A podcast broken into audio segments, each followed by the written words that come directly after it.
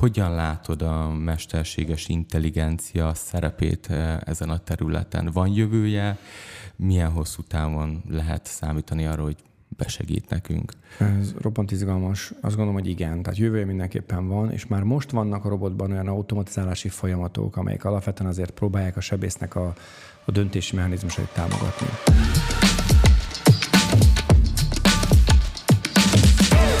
Szeretettel köszöntök mindenkit. A mai vendégem professzor dr. Szijjártó Attila, a Magyar Tudományos Akadémia doktora, és a Szemálysz Egyetem sebészeti, transplantációs és gasztrenterológiai klinikájának igazgatója, akivel a robotsebészetről, akadémiai sebészetről és a sebészet jövőjéről beszélgetünk.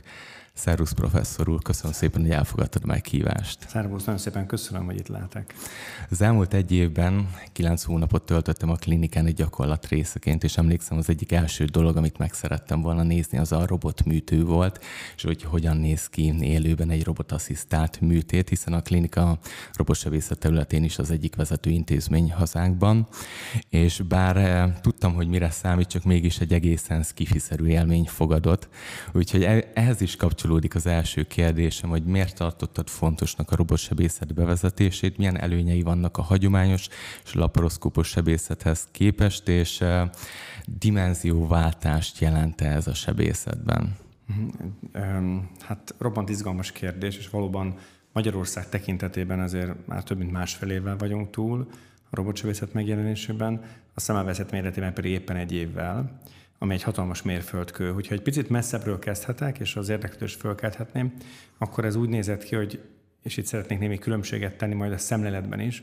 hogy 1980-as éveknek a közepét írjuk, akkor én mondjuk egy hetedik általános iskolás voltam, amikor Németországban akkor egy sebészetet gyakorló kollégát bíróságére állítottak azért, mert emberülés vágyával gyanúsították meg sikertelen műtétek egy-egy akcidentális megjelenése miatt.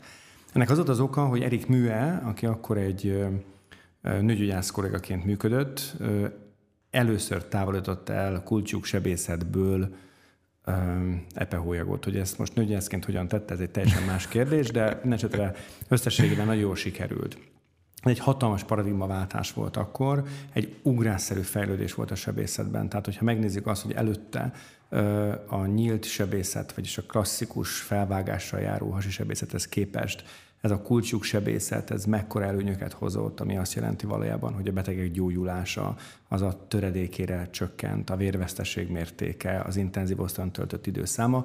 Ez egy mérföldkő, hatalmas lépés volt. Most a 80-as években, ugyanakkor, amikor aztán végig is rehabilitálták Erik műjét, meg megkapta a német sebésztárság legmagasabb érdem éremét is, 80-as években Amerikában már van egy robot, egy ipari robot igazán, egy Puma névre hallgat, amelyik első körben arra van kitalálva, hogy az agyból vesz biopsziát, sztereotoxiás, tehát ilyen befogott, pontos geometria alakzatok alapján végezhető mérésekkel koordinált mozgások során. Tehát Európában valaki börtönbe kerül majdnem azért, mert minimálisan invazívan közelít meg öteket. Amerikában ugyanebben az időben már robotokkal próbálnak meg mondjuk biopsziát venni az agyszövetből. Most a világ azután elkezdett fejlődni, a 2000-es évek lesznek az, amikor ugrásszerűen megindul a robotsebészet, tehát amikor vannak megdöbbentő eredmények is, majd biztos beszélünk erről később. És ebből Magyarország egy picit lemaradt, ennek számos oka van, és az elmúlt egy éves csatlakozás azt a fajta éjségérzet, ami a magyar sebészetben benne volt, azt most szerencsére nagyon pozitív irányban fordította, ami azt jelenti, hogy hihetetlen elánnal álltak hozzá. A kollégák, nőgyógyász, urológus, sebész, fülorgégész, melkassebész, nem sorol, mindenki, aki ebben kaphat szerepet, hogy a robotsebészettel foglalkozzon, azt nagyon magas szinten művelje, és ezért azt kell mondjam, Magyarország eredmények eddig nagyon jók, inkább a káprázatos még erős lenne, de, de nagyon jó eredmények vannak. E tekintetben még egyébként maga a cég is, aki ezt a robotot forgalmazza, fölfigyelt erre, hogy ezért ez nem ez szokott lenni a trend. Na most ugye ez azért volt nagyon fontos, hogy visszatérek az eredeti kérdésre, mert hogy nem volt Magyarországon, tehát ez egy nagyon komoly előtanulmányok és mindenfajta egyéb vizsgát előzte meg ennek a hatékonyságáról, meg a hatásosságáról, hogy ez hol lesz igazán alkalmazható, és az az érzés, hogy a robotsebészet belépése nem lesz akkora ugrás igazán, mint Erik Mühe és az első minimálisan invazív módon végzett műtétek közötti és a nyitott műtétek közötti különbség. Itt egy minőségi ugrás van már, egy, egy nagyon komoly precizitással egybekötött távsebészetről beszélünk, ezek telemanipulátorok, tehát erről is majd esetleg egy pár szót szívesen szólok, amelynek az a lényeg, hogy a roboton asszisztáljuk ezt a sebészetet, tehát a, sebész által képzett gondolatok, mozdulatok jelennek meg ott, amely egy végtelen nagy precizitáshoz fognak vezetni. És ez valójában egy jó felhasználott körben, jó, jó beteg anyag választásban, szabad így fogalmaznom, jó beteg szelekcióban borzasztóan sok előnyt jelent olyan betegek számára, akiket korábban vagy egy extrém nagy megtereléssel tudtunk volna megoperálni nyíltan, vagy laparoszkóppal nem, vagy csak nagyon nehezen, kvázi ugyanolyan nehéz ö, erőfeszítésnek tettük volna ki saját magunkat, és ez kevésbé problémás a sebészek része, mint a beteget. Tehát a robotsebészetnek szépen lassan kezd megszületni a helye első körben. Látva ezt a beavatkozást, nekem az jutott eszembe, hogy talán a, a laparoszkópos sebészet az egy ilyen átmeneti megoldás a hagyományos sebészet és a robot sebészet között, hiszen, hiszen hagyományosan ott áll mellette a, a sebész, a beteg mellett, pici lukakon keresztül operál, amit, aminél ugyanúgy tartania kell az eszközöket, ugyanúgy megterheli a vállat, viszont a, a robotnál már egy teljesen izolált környezetben van, ahol egyetlen egy dologra kell figyelnie az eszközök mozgatására, és teljesen, teljesen egyé tud válni a, a sebész a, a műtétel. Legalábbis nekem, mint külső szemlélőnek ez volt a, a benyomásom. Milyen érzés operatőrként? Hát pont, amit elmondtál. Tehát azt, azt nem osztom teljes egészében, hogy a, hogy a laparoszkópos sebészet csak egy átmeneti állapot lesz a robotsebészet felé. Nem csak a költséghatékonyság miatt, mert valójában a robotsebészeti beavatkozások azért jóval drágábbak, mint a, mint a laparoszkópos eljárások, hanem amiatt is igazán, mert a robotsebészet nem életvíz mindenre. Tehát, hogyha azt nézem, hogy én Bécsbe is el tudok utazni egy 30 perces repülőúttal, mondjuk first classon, nincs értelme, mert alapvetően mire jön a Juice, már le is szálltunk. Tehát arra mondjuk kiváló az ekonomi, de hogyha mondjuk nagyon hosszú útra mennék, 12 órát akkor biztos, hogy választanék olyat, amely mondjuk kedvezőbb. Tehát a robotsebészetnek azért azokat az előnyét kell kihasználni, amelyek a költséghatékonyság szempontjából, a setup, a felépítés, a minden egyéb szempontjából azért úgymond egy kicsit nagyobb értelmet ad annak, hogy ez milyen precizitással bír.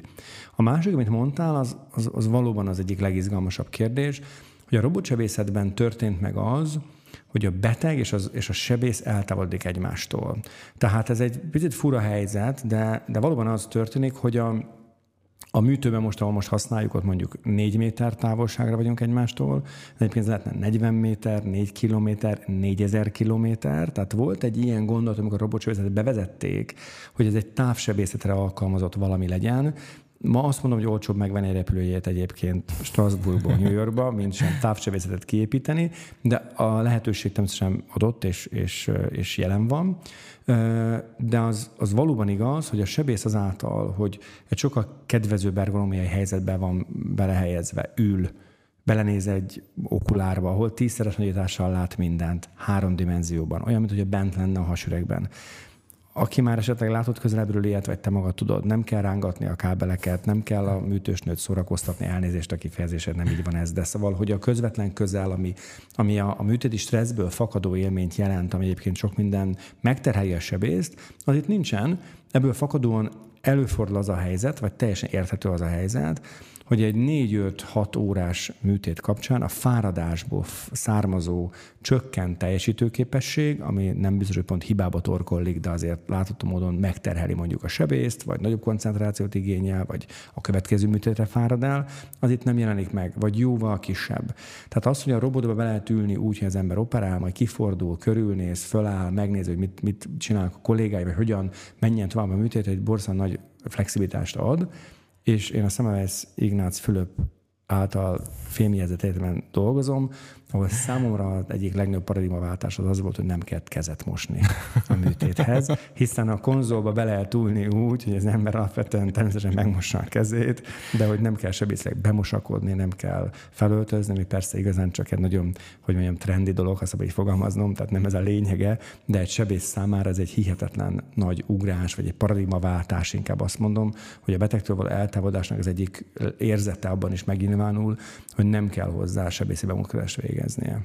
Egy korábbi beszélgetésünk alkalmával említetted a Lindbergh műtétet, mm-hmm. ami az első transatlanti beavatkozás volt, amikor egy francia sebész csapat New Yorkból megoperált egy Strasbourgban lévő beteget. Azonban ez a beavatkozás ez 2001. szeptember 7-én történt, és sajnos az utána következő események, New Yorki terrortámadás ezt, ezt sajnos elhomályosította, nem került be a köztudatba.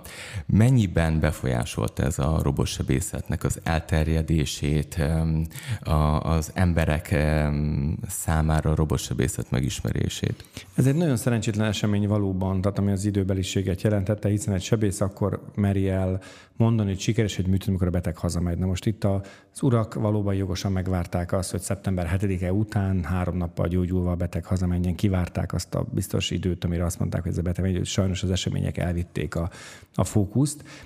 Nem hiszem, hogy ez befolyásolta a robotsebészet terjedését. A szakmában azért ez egy továbbra is nagyon intenzíven fejlődő vonal volt, és az elmúlt 20-21 pár évnek az eredménye azért azt igazolja, hogy ez semmit nem befolyásolt.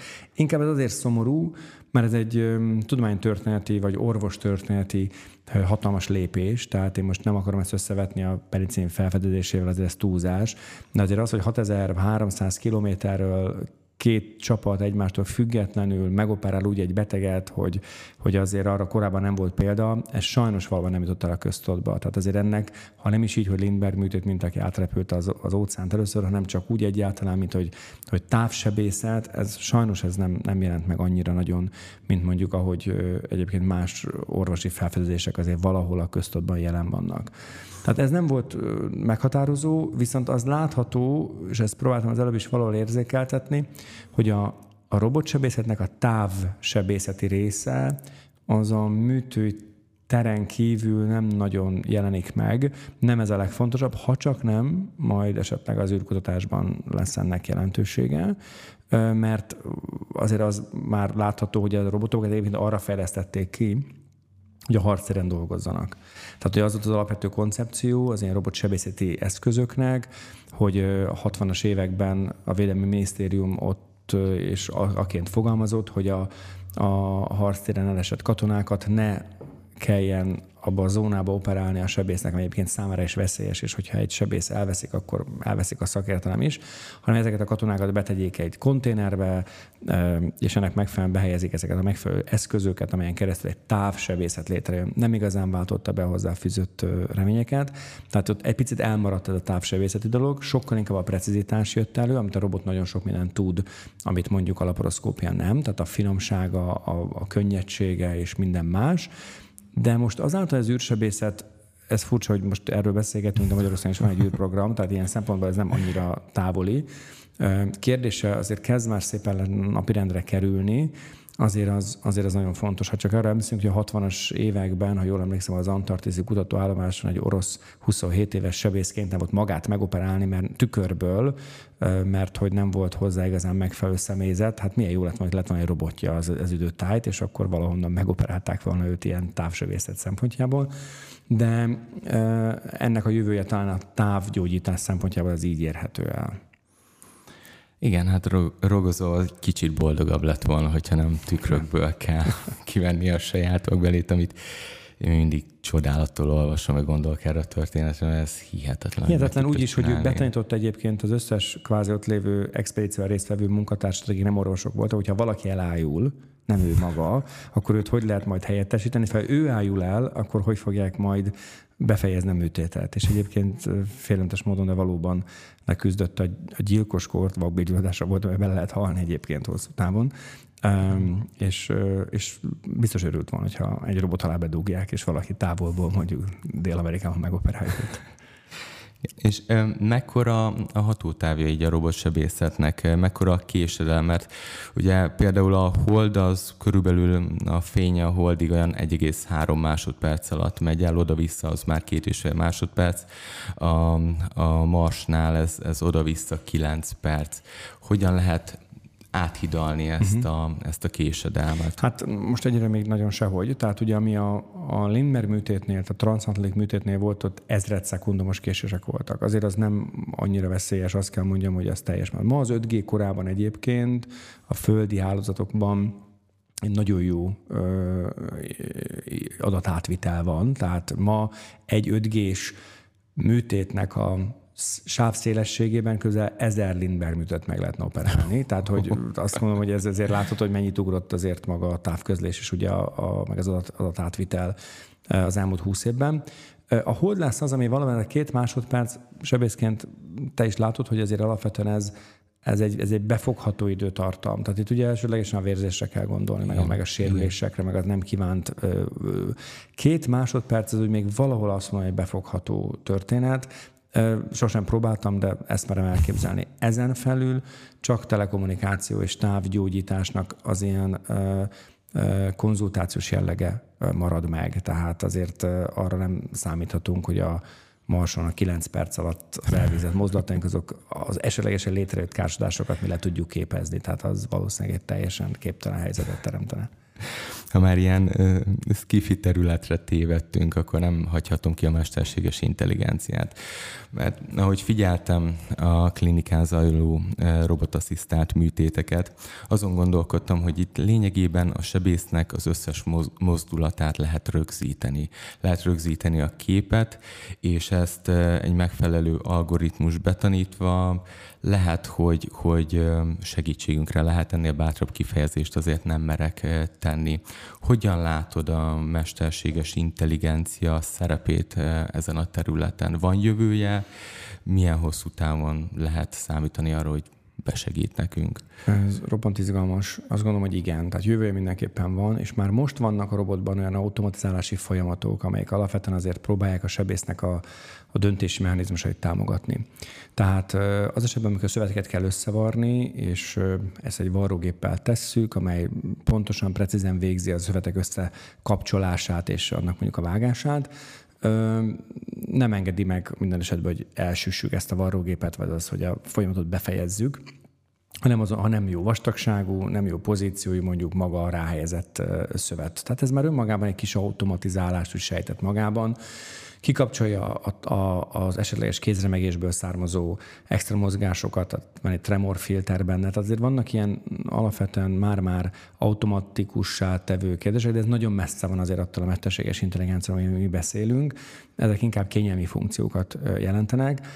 A valóban érdekes az az lesz, amikor majd részfolyamatokat fognak tudni a robotok ö, elvégezni. Na most, hogyha én azt mondom, hogy hogyha most visszaugrom még egy gyermekkoromra, és ö, azt mondták már nekem, hogy az akkori használt akármilyen gyártmányi autónk automatikusan beparkolni itt a stúdió előtt, akkor én valószínűleg hangosan felnyerítek. Ma viszont van egy olyan autó, amelyik szinte automatikusan be tud parkolni, félek is tőle, mert túl gyorsan csinálja, tehát hogy nem tudom kontrollálni sokszor mozdulatomat, tehát éppen ezért nem is használom, de hogy, de hogy de hogy ezek a dolgok értem 20-30 év távlatában borszan megváltoznak. Alex Boyle egy, egy, egy, egy sebész mondta az 1800-as évek közepén azt, hogy a sebészet elérte azt a legmagasabb formáját, amit eddig lehetett, és a további fejlődésnek már szinte semmi útja nincsen. Hát eltelt mondjuk közel 200 év, és itt állunk robotsebészettel, miközben akkor pedig forró olajat öntöttek a sevekbe, hogy, hogy kvázi tisztába tegyék őket. Tehát azt mondani, hogy nem lesz értelme a mesterséges intelligencia, ezt nem merem mondani, erre, erre van egy nagyon idétlen viccem, ha ezt elmondhatom, ami úgy néz ki, hogy azért minden helyzet természetesen más és más produkál.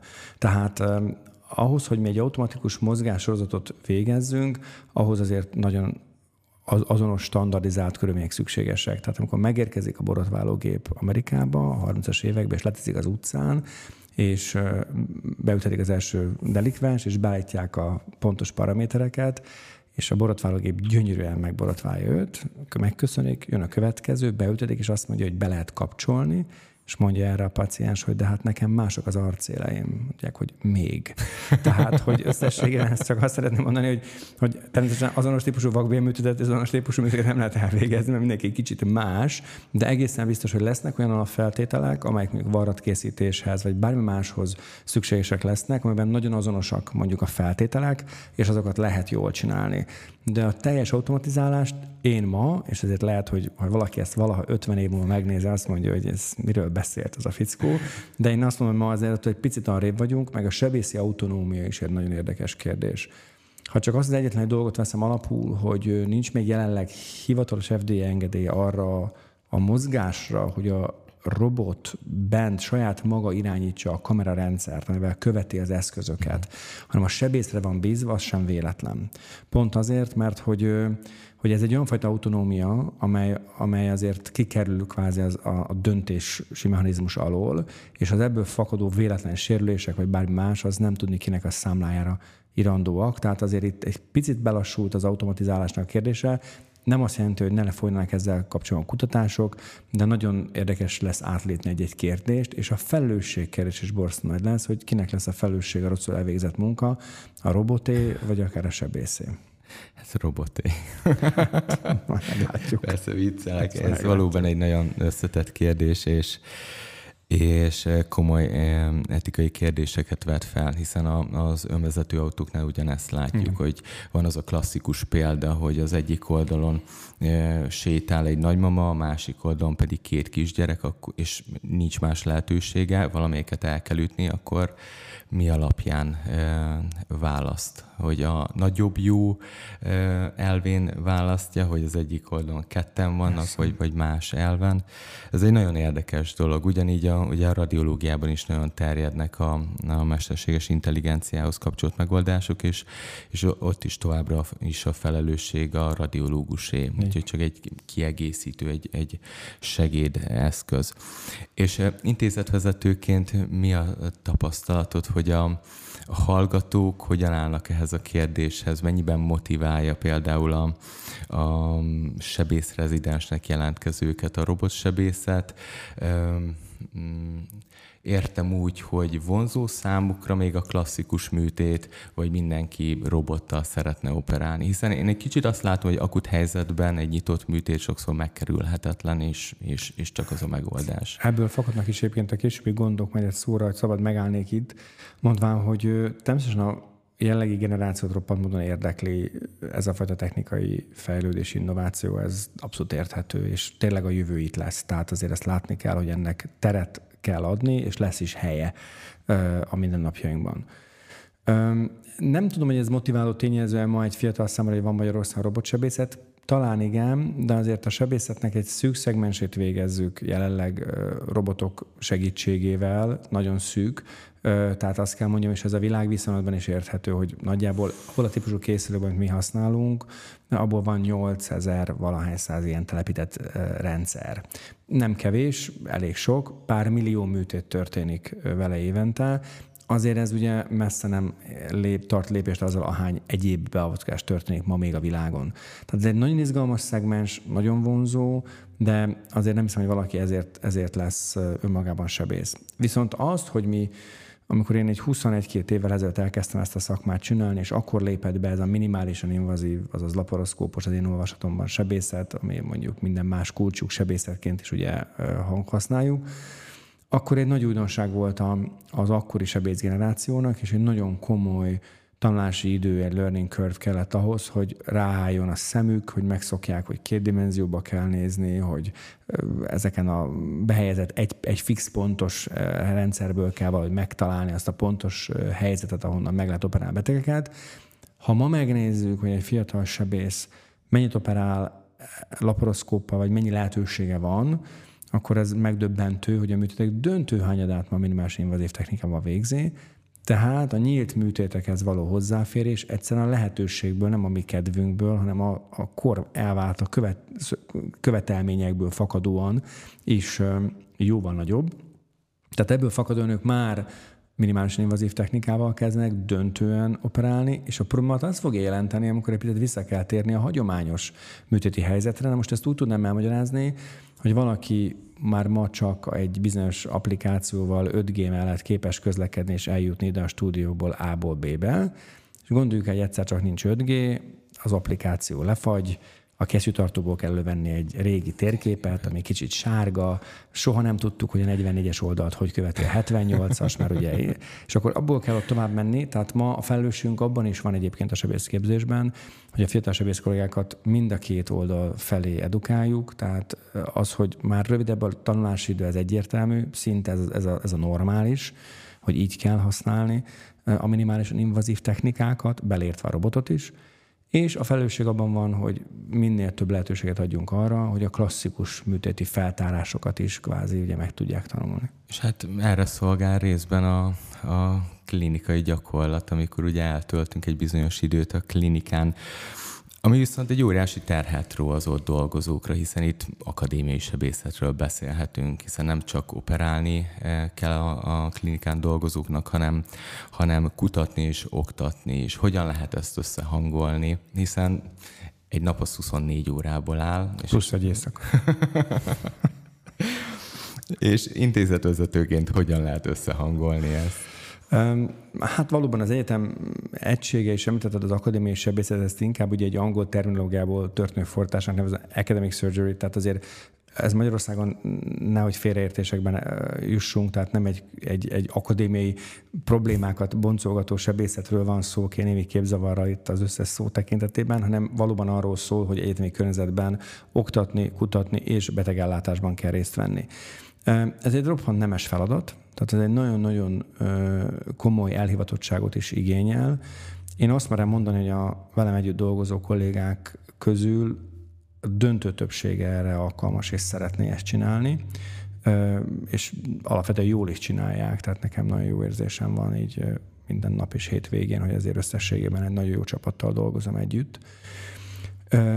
De ez egy komoly feladat. Tehát ez az időmenedzsmentben is egy kicsit más a karrierút. Egy fiatalnak, aki belép egy klinikára, ott döntően azért alapvetően olyan műtetek vannak, amelyek nagyobb kihívást jelentenek, nem mindig a napi rutin, ha szabad így fogalmaznom, van jelen.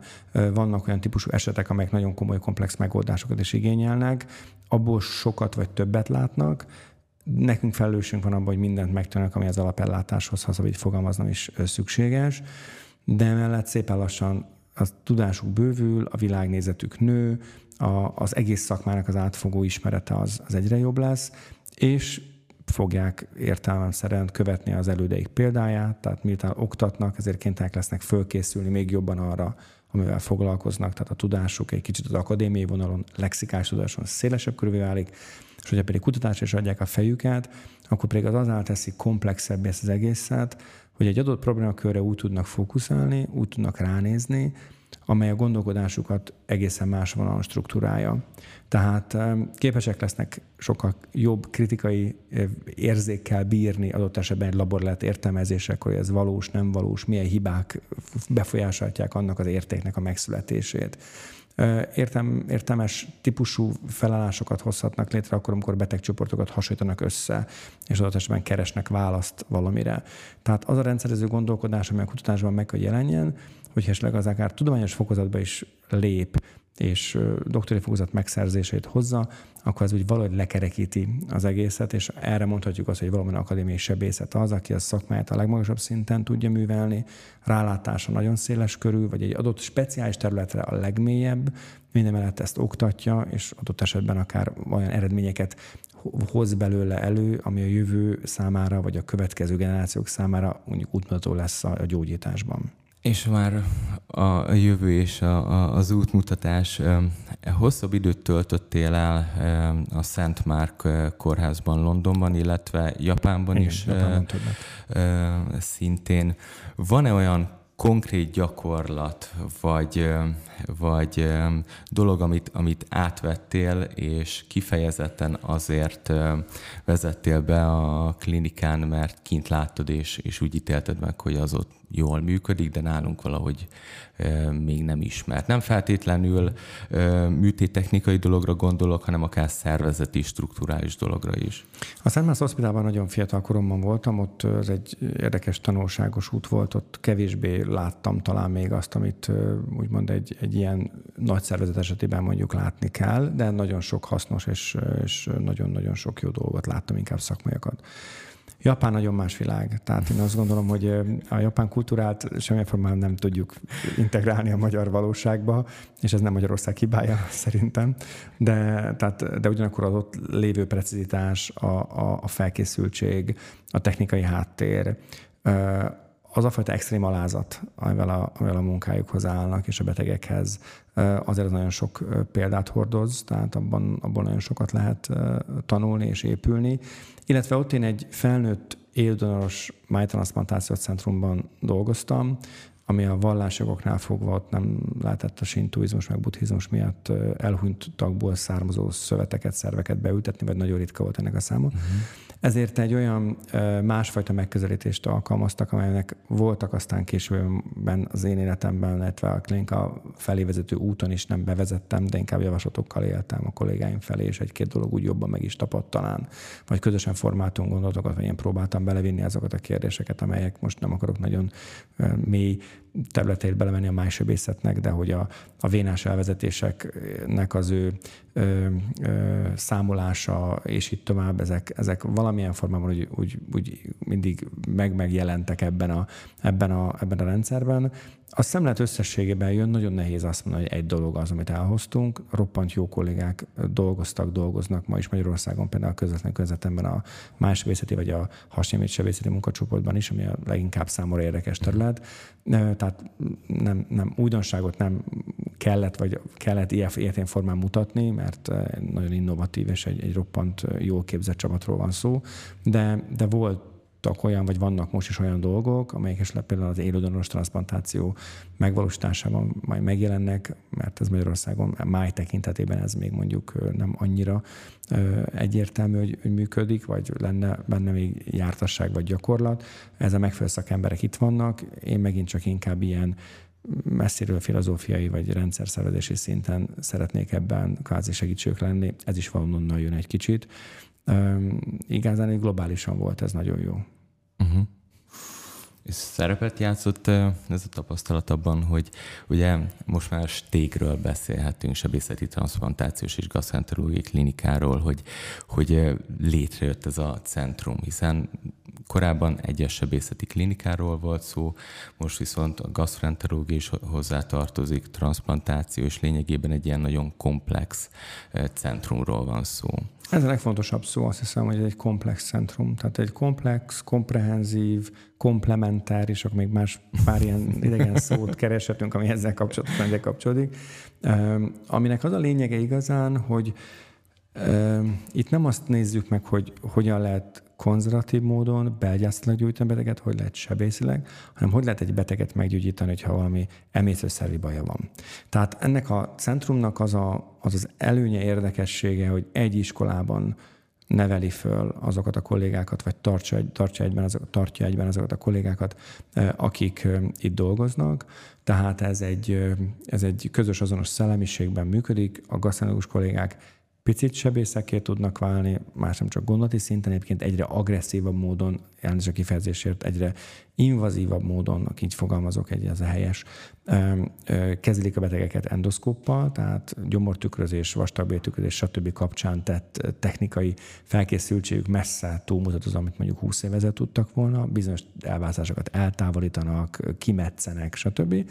A sebészek pedig itt a robot, ugye egyre kevésbé invazív módon szeretnék dolgozni, tehát mi valahol középen azért értelmszerűen mi találkozunk természetesen egymással, de a, de a beteg üdve az első a tekintetben, hogyha ő egy komplex problémával érkezik meg, akkor a, a belgyászati előkezeléstől a ott lévő endoszkópos technikákon keresztül akár átjut a sebészi oldalra, és onnan, hogyha még szükség van, tételezzük otthoni infúziós kezelés beállítására, ez egy komplet centrumként működik, akkor az otthoni parentális táplási program ez a beteg részt tud venni.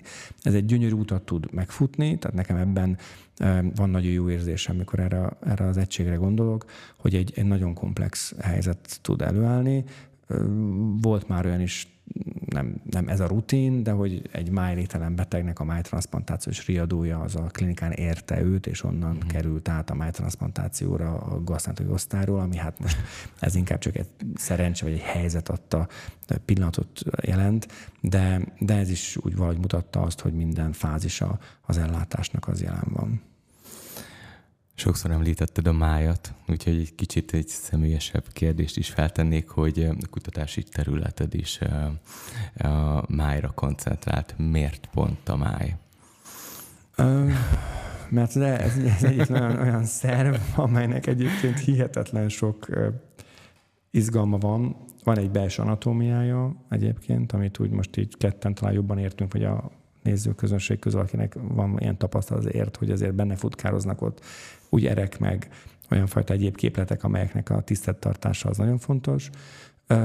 roppant komplex a szintetikus funkciója, de ezt persze nem ezért választottam, tehát nem, nem, így, nem, így, nem így ültem le, és végignéztem a szerveket, hogy melyiknek van ilyen sok funkció, és melyiket választanám, hanem hogy a, az első mentorom, aki a klinikán engem ért, vagy mi találkoztunk egymással, a Kupcsúri Péter professzor úr, ő döntően másodvészettel foglalkozott az időtájt, egy kiváló sebész, és, és akkor az ő hatására, tehát a mentor, a, a, a személyiség, a, a program, annak a magas szintű művelése azért nagy mértékben befolyásolja ezt az ember mit csinál. Tehát én nem tartom lehetetlennek, hogyha egy olyan kollégával találkoztam volna, vagy olyan témavezetővel, mentorral, az időtájt, aki mondjuk vastagbélsebészetből ennyire kiváló, akkor lehet, hogy ma ezzel foglalkoznék, vagy ez érdekelne jobban, de azért a máj kutatás vagy a máj sebészet, ahhoz kapcsolódó regenerációs folyamatok, hogy képes megnőni, és csomó olyan érdekes dolog, ami úgymond adódik az ő maga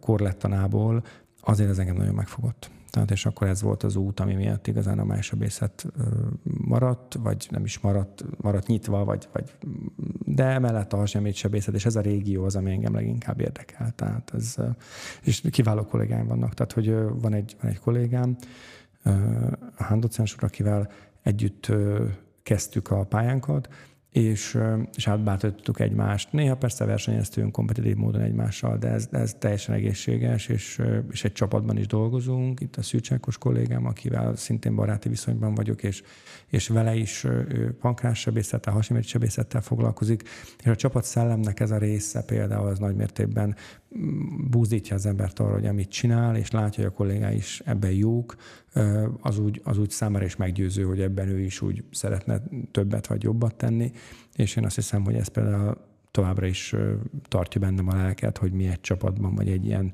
és természetesen vannak hozzátartozó egyéb kollégák, most nem kívánok neveket, mert nem is ez a mai napnak talán a lényege említeni, de hogy ez egy 8-10 fős csapat, hogy nagyon-nagyon széles körben nézem az ide tartozó legfiatalabb kollégákat is, akik, akik roppant módon elkötelezettek abban, hogy az ilyen típusú máj, epeúti és hasonló betegeket mondjuk gondozzák, kezeljék.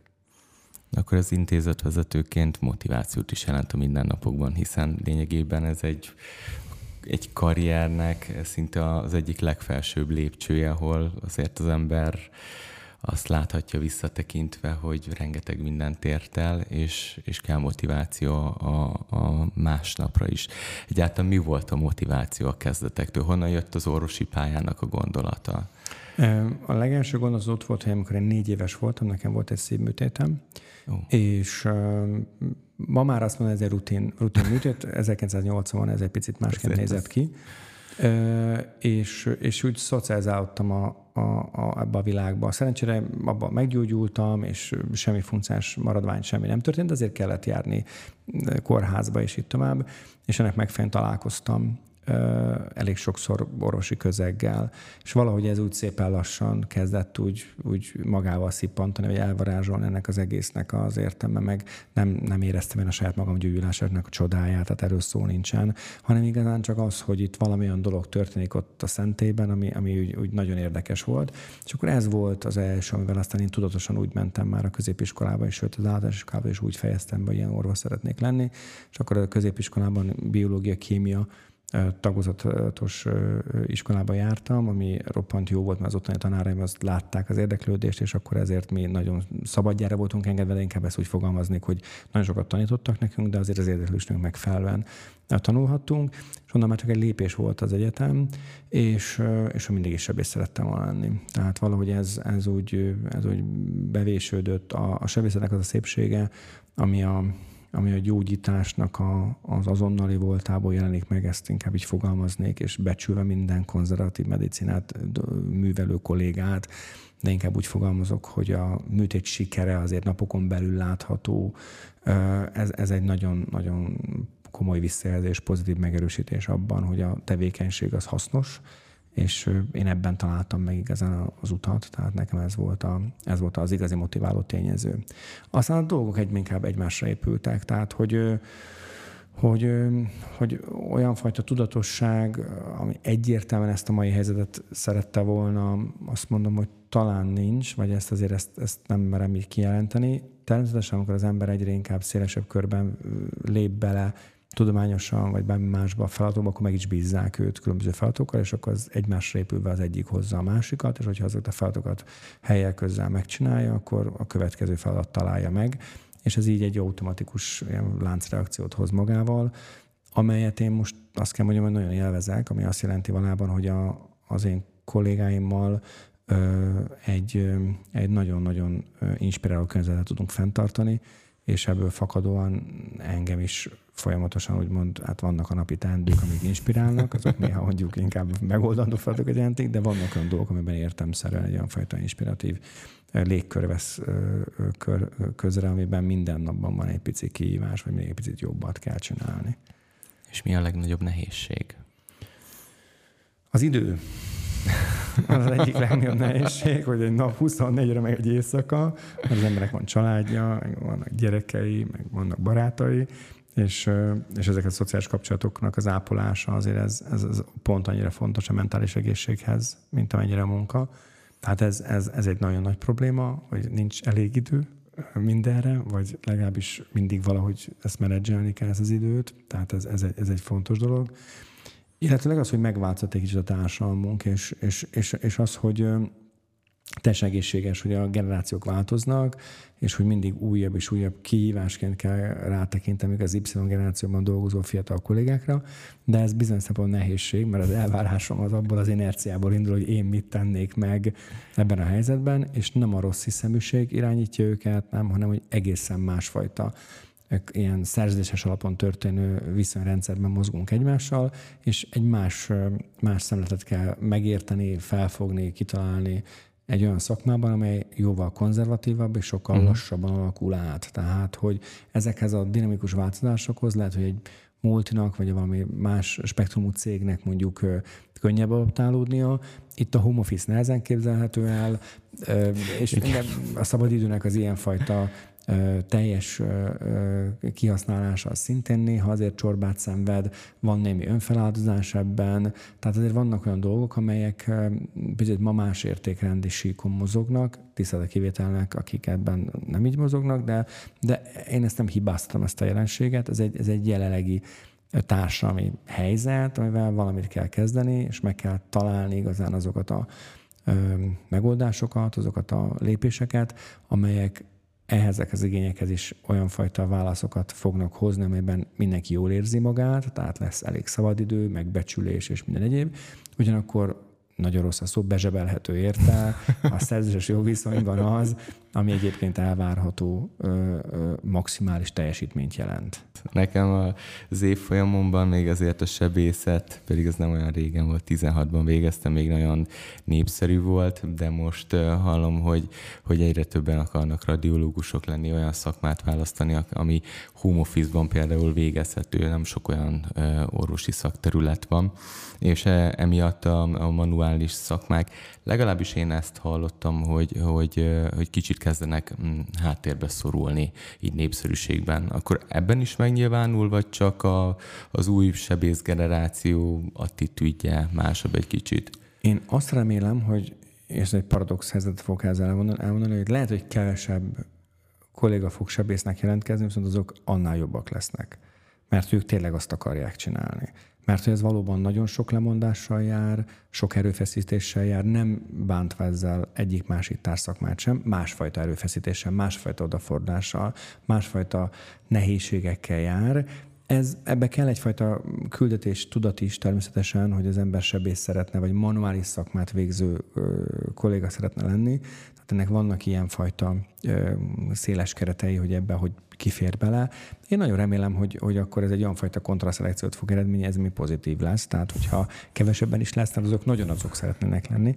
Ennek megfelelően ez talán mondjuk eredményes lehet, de azt egyértelműen elmondhatjuk, hogy valóban a jelenlegi társadalmi elvárások, meg, meg világkép kapcsán, ami egyébként ugye nem csak a gyógyító ágazatban, hanem sok más területen is látható módon azért, hogy befolyással van, az, az, az nehezen leképezhető ebben az egyébként több ezer éves kultúrával bíró hivatásban, amit nem szakmának neveznék, hanem hivatásnak. Tehát azért a, a, a beteg nem mindig tudja, hogy mikor van a munkaidő vége, a vérzése áll el akkor, amikor a munkaidő vége Pontosan. van nem akkor indul, amikor a munkaidő kezdődik. Tehát azért itt vannak olyan dolgok, amely, és, és, és ahhoz, hogy jobbak legyünk, ahhoz nagyon sokat kell olvasni, meg, és a munkaidő nem mindig elegendő arra, hogy az ember olvasson.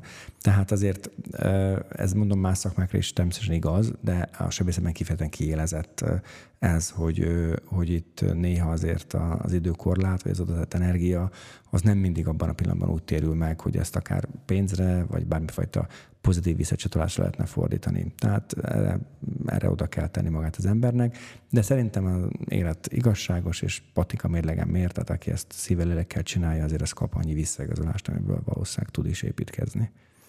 Én bízom benne, hogy ez a beszélgetés is hozzájárul ahhoz, hogy az emberek egy kicsit újra érdeklődjenek, és meglássák ennek a szakmának a szépségét a nehézségei mellett, és tényleg nagyon szépen köszönöm, hogy eljöttél, és a vendégem voltál, és tudtunk beszélgetni nem csak a robotsebészetről, hanem arról, hogy, hogy mivel jár a sebészlét, és annak milyen aspektusai vannak, úgyhogy köszönöm szépen, hogy itt voltál, professzor úr és eh, nektek pedig nagyon szépen köszönöm, hogy velünk tartottatok, és a következő adásban találkozunk.